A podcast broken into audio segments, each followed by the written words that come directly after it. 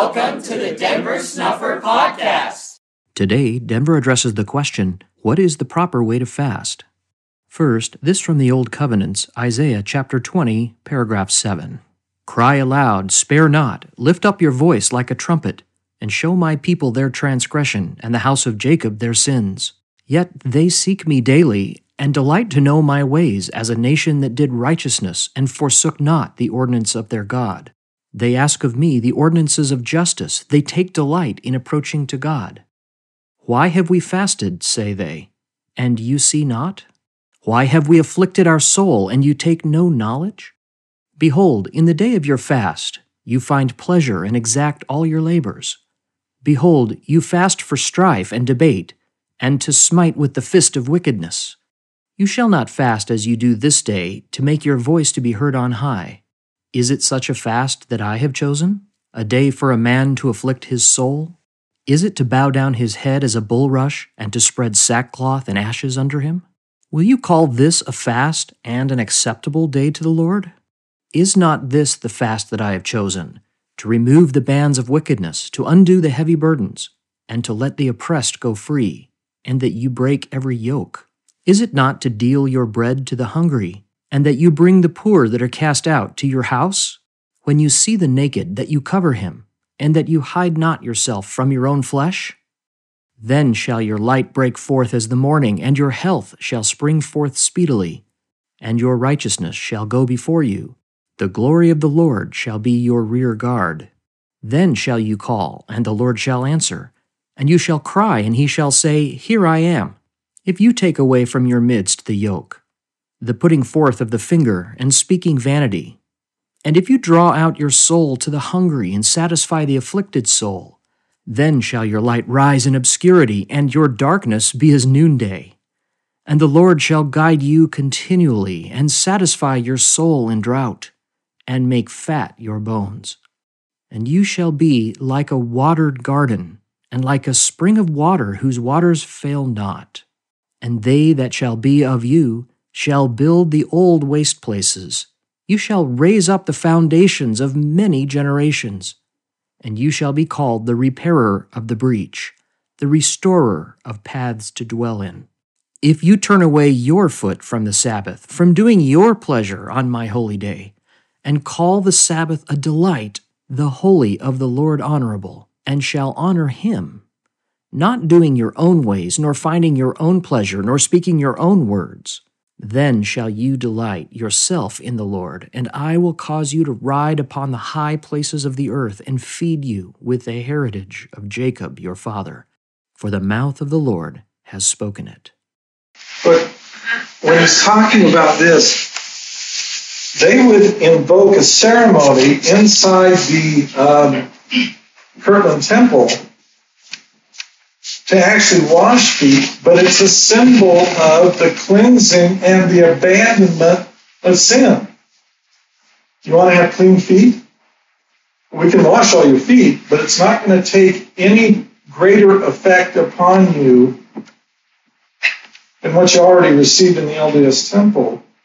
If you want your feet clean, walk in the paths of righteousness and stay in there that I may make you clean. See, that's, that's the cleanliness we seek for. That I may testify unto your Father and your God and my God that you're clean from the blood of this wicked generation, that I may fulfill the promise, this great and last promise, which I made unto you when I will. And also I give unto you a commandment, you shall continue in prayer and fasting from this time forth. You know, let your food be prepared with singleness of heart, that your fasting may be. You can fast more effectively by shutting off the things of this world and tuning in the things of God than you can by simply going hungry. Some people go hungry and they get grouchy. They don't get they don't get closer to the Lord. They get more irritating to the neighbor. It's called hangry. It's called what? Hangry. Oh, hangry. People get hangry. God is in everything. He's absolutely everywhere.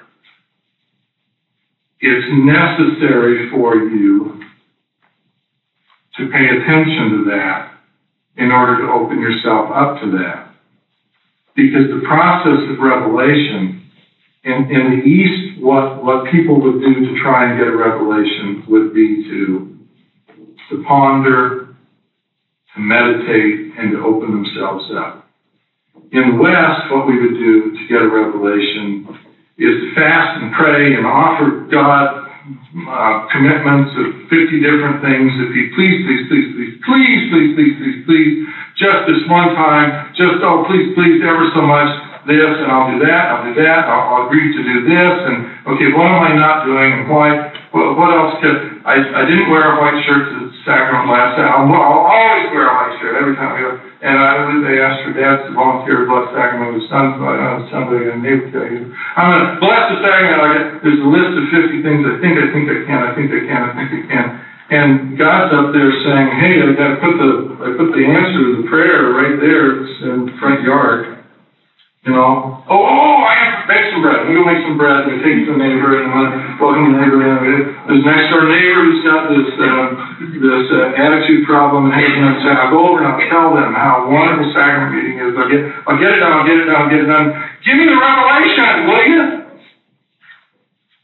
And the revelation was sitting right in front yard, waiting for you to come out and to notice. And we look upon those things and we keep ourselves distracted from, disconnected with, and incapable of opening ourselves up to the revelation which God at all points is offering to us. The world is filled with revelation.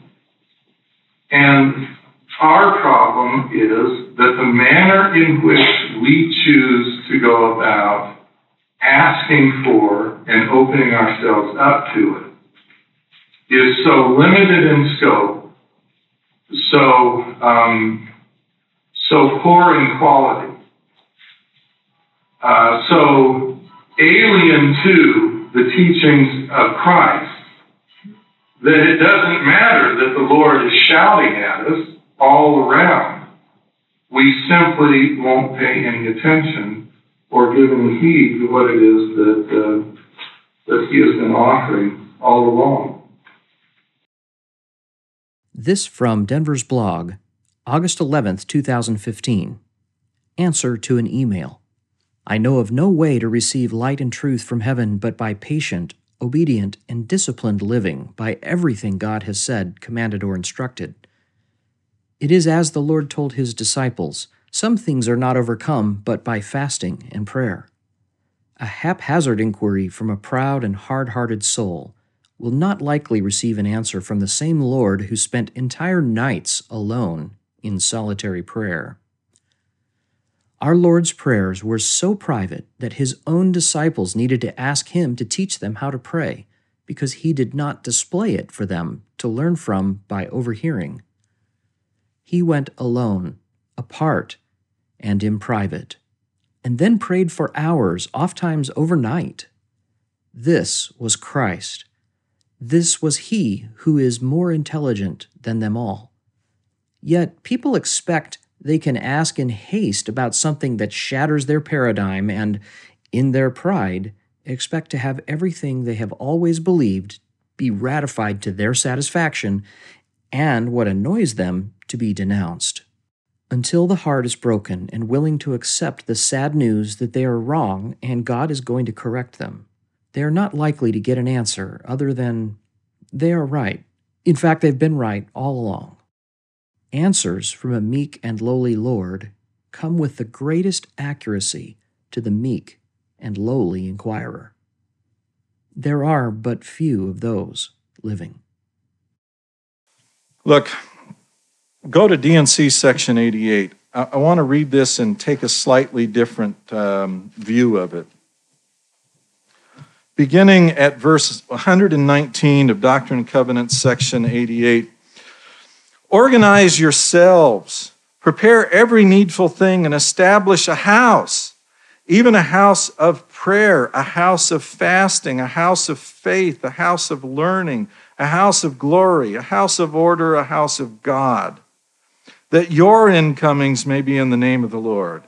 that your outgoings may be in the name of the Lord, that all your salutations may be in the name of the Lord, with uplifted hands unto the Most High. Therefore, cease from all your light speeches, from all laughter, from all your lustful desires, from all your pride and light mindedness, and from all your wicked doings. Appoint among yourselves a teacher, and let not all be spokesmen at once, but let one speak at a time, and let all listen unto his sayings, that when all have spoken, that all may be edified of all, that every man may have an equal privilege. See that you love one another. Cease to be covetous.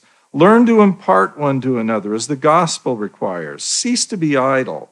Cease to be unclean. Cease to find fault one with another. Cease to sleep longer than is needful. Retire to your bed early that you may not be weary. Arise early that your bodies and your minds may be invigorated. And above all things, clothe yourselves with the bond of charity as with the mantle, which is the bond of perfectness and peace. Pray always that you may not faint until I come. Behold, and lo, I will come quickly and receive you unto myself. Amen. Think of this as a description of you as husband, you as wife, and your children, and make your house this house.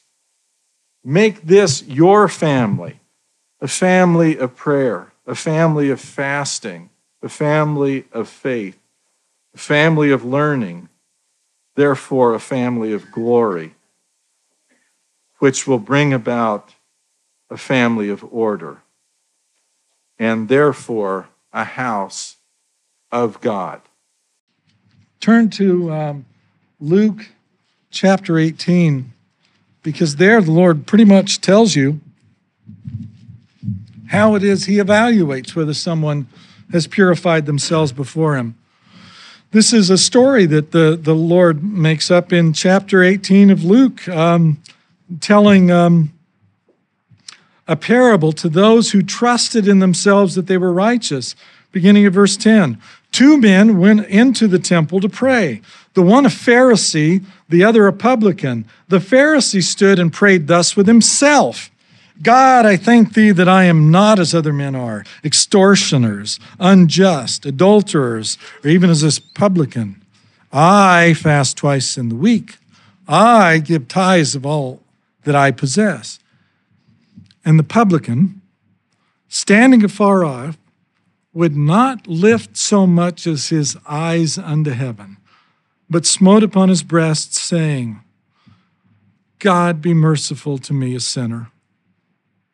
I tell you, this man went down to his house justified rather than the other.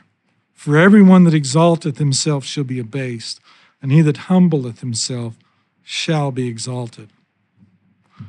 God can only exalt the meek because only the meek can be trusted. This is what it means to sanctify yourself. Our idea of purity and Christ's idea are entirely based on different criteria. Why is meekness required of a God by a God? What would happen if God Himself were not patient, willing to suffer abuse and be rejected? What would happen if God were egotistical? What would happen if God did not return blessings for cursings? What would happen if God were not exactly what he preached in the Sermon on the Mount? What if God did not bless those who despitefully used and abused him? What would happen if God did not submit himself to fall into the hands of wicked man, to be despised and rejected, and then to be killed in shame hanging naked on a cross in full view of the world while people spit upon him and while they mocked him and they ridiculed him, saying, If you really are what you say you are, come down from the cross, then we will believe. Woe unto all those who say, If you really are who you say you are, when the voice of God is sounding in their ears. They would have rejected the Lord as well. They would have crucified the Lord as well. They are not his sheep because they do not hear his voice. If they were his sheep, they would hear his voice. But these people who have been separated from our common fare, there could not be a happier people than among all the children of God. Because you know what? There comes a point when you have separated yourself from the crap that your capacity to incorporate more and more truth and light allows you to say, well, this is more interesting than that was anyway. There's something more engaging about truth and light. And there's something more fascinating about the things of eternity than there is about any of this stuff. We, we are all weak. We are all vulnerable. We are all um, carbon based mud piles at the moment. And this carbon based pile of mud around which uh, my spirit my spirit has been wrapped into it gets tired. It has appetites. It has weaknesses. But the reason why they threw fasting in there was to subordinate that body and to teach it that, it, that the spirit is something that ought to be in control there comes a point at which, if you've allowed the Spirit to have its way, you'll find that the things that are fascinating to this pile of mud that you walk around in are far less interesting than the things of the Spirit. And whatever principle of intelligence you attain to in this life is going to rise with you. And if it does, then you're going to have so much the advantage in the world to come. And why is that? Because in the world to come, the crap that's here has no utility, it has no value. It's here to test you, it's here to try you, and it's here to give you an opportunity to overcome it. But it's not here for you to revel in. It's for you to dig, dig yourself out from. The Lord tells a story in uh, Mark. This is um, Mark chapter 9.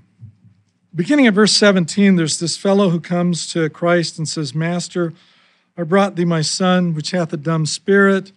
The spirit overtakes him. He foams at the mouth and gnashes his teeth. I spoke to thy disciples that they should cast him out. They could not. And Christ says, Oh, faithless generation, how long shall I be with you? How long shall I suffer you? They brought the boy unto him. He saw him. Straightway the spirit tore him. He fell on the ground, wallowed, foaming. He asked the father, How long has it been since this came into him? And he said, Of a child.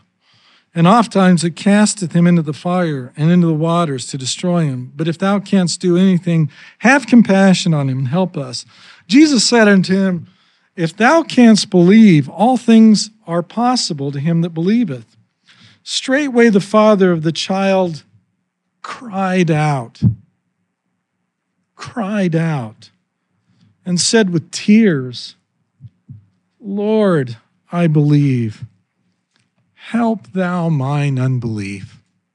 Help thou mine unbelief. You don't need more of what you already have. Why are you here? Well, most of you. Some have come only to criticize and to gather information. Some of you, in the hardness of your heart, are going to come to the point where, in the day of judgment, you will look back on this moment and realize, I damned myself by the hardness of my heart, in the bitterness of my soul, because I came to judge a man whose heart was right before God and mine was not. Your heart will be broken in that day. But look at this man whose heart was broken on this day. He cried out, Lord, I believe, help thou mine unbelief. I have a desire. I have a willingness. But it is so fragile. it is so frail. I don't think it's enough. That's not the problem cry out, ask him. Remember his disciples who've been following him. his disciples, who were his faithful followers, his disciples couldn't fix this boy. And they'd given up everything to come and follow him. Jesus healed him. After the incident, the disciples came to him and said, Why could we not cast him out? Christ answered them, This kind can come forth by nothing but prayer and fasting. Why do you have to be afflicted by prayer and fasting if you're a follower of the Lord in order to get to the point that you can accomplish this? Because you don't fall prostrate crying out with tears. If this man in this condition can say, I believe, help, thy mine, help thou mine unbelief, if this man can do this and have the Lord on his behalf work a miracle, you too can believe enough. You too can accomplish what you desire. You too can come to him. Matthew covers the same incident, but in Matthew, he picks up um, this is Matthew chapter 17, um, beginning at verse 19. Then came the disciples to Jesus apart and said, Why could not we cast him out? Jesus said unto them, Because of your unbelief. For verily I say unto you, if you have faith as a grain of mustard seed, ye shall say unto this mountain, Remove hence to yonder place, and it shall remove, and nothing shall be impossible unto you. Howbeit this kind come not out, but by prayer and fasting. Look, um, yeah, at the end of the day, Peter did not hold any greater or different authority when he came back from a mission and said, we couldn't we couldn't cast out any devils. We we couldn't we're bringing this person to you lord. I mean whatever it was you gave us whatever that ordination thing was it's just not working and then Christ said, Well, this kind come not out except by fasting and prayer, meaning that, that there is a work to be done to subordinate the body in order to give the strength to your faith necessary to achieve something. Peter had absolutely no different ordination than when he entered the temple following the Lord's resurrection and said, Silver and gold have I none, but such as I have give I unto you. In the name of Jesus Christ, arise, take up your bed and walk. What Peter had that was different was faith. His ordination amounted to no power, but his faith in Christ healed the sick. The foregoing are excerpts taken from Denver's comments during an assembly on missionary work in Eden, Utah on July 2, 2016. Denver's talk given at the Chiasmus Conference in American Fork, Utah on September 18, 2010. Denver's blog post of August 11, 2015, entitled An Answer to an Email. Denver's 40 Years in Mormonism series, talk number 9, entitled Marriage and Family, given in St. George, Utah on July 26, 2014. Denver's 40 Years in Mormonism series, talk number 8, entitled A Broken Heart, given in Las Vegas, Nevada on July 25, 2014. His talk given at the Zion Symposium in Provo, Utah on February 23, 2008. And his conference talk entitled The Doctrine of Christ, given in Boise, Idaho on September 11, 2016. Today's podcast addresses important questions about fasting, but is only an introduction to ideas that listeners of any denomination may find important and relevant. These topics are more fully addressed in Denver's blog, including but not limited to these entries. Last week's comments from May 19, 2012. 3 Nephi 13, 16 to 18 from October 21, 2010. Sacrifice from July 1, 2018. 3 Nephi 12:16 from October 5, 2010, and 3 Nephi 20:12 from September 15, 2010. For information about upcoming Christian fellowship conferences, meetings, and events, please visit restorationarchives.com.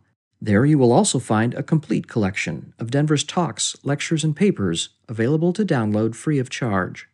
You can request baptism by visiting bornofwater.org. If you have questions or ideas for topics that you would like to have covered in this podcast, please submit them for consideration to questions at denversnufferpodcast.com. This podcast is a volunteer effort produced under the direction of Denver Snuffer. We hope you'll share it with everyone interested in learning more about Christ, the coming Zion, and the restoration of authentic Christianity now underway in our time.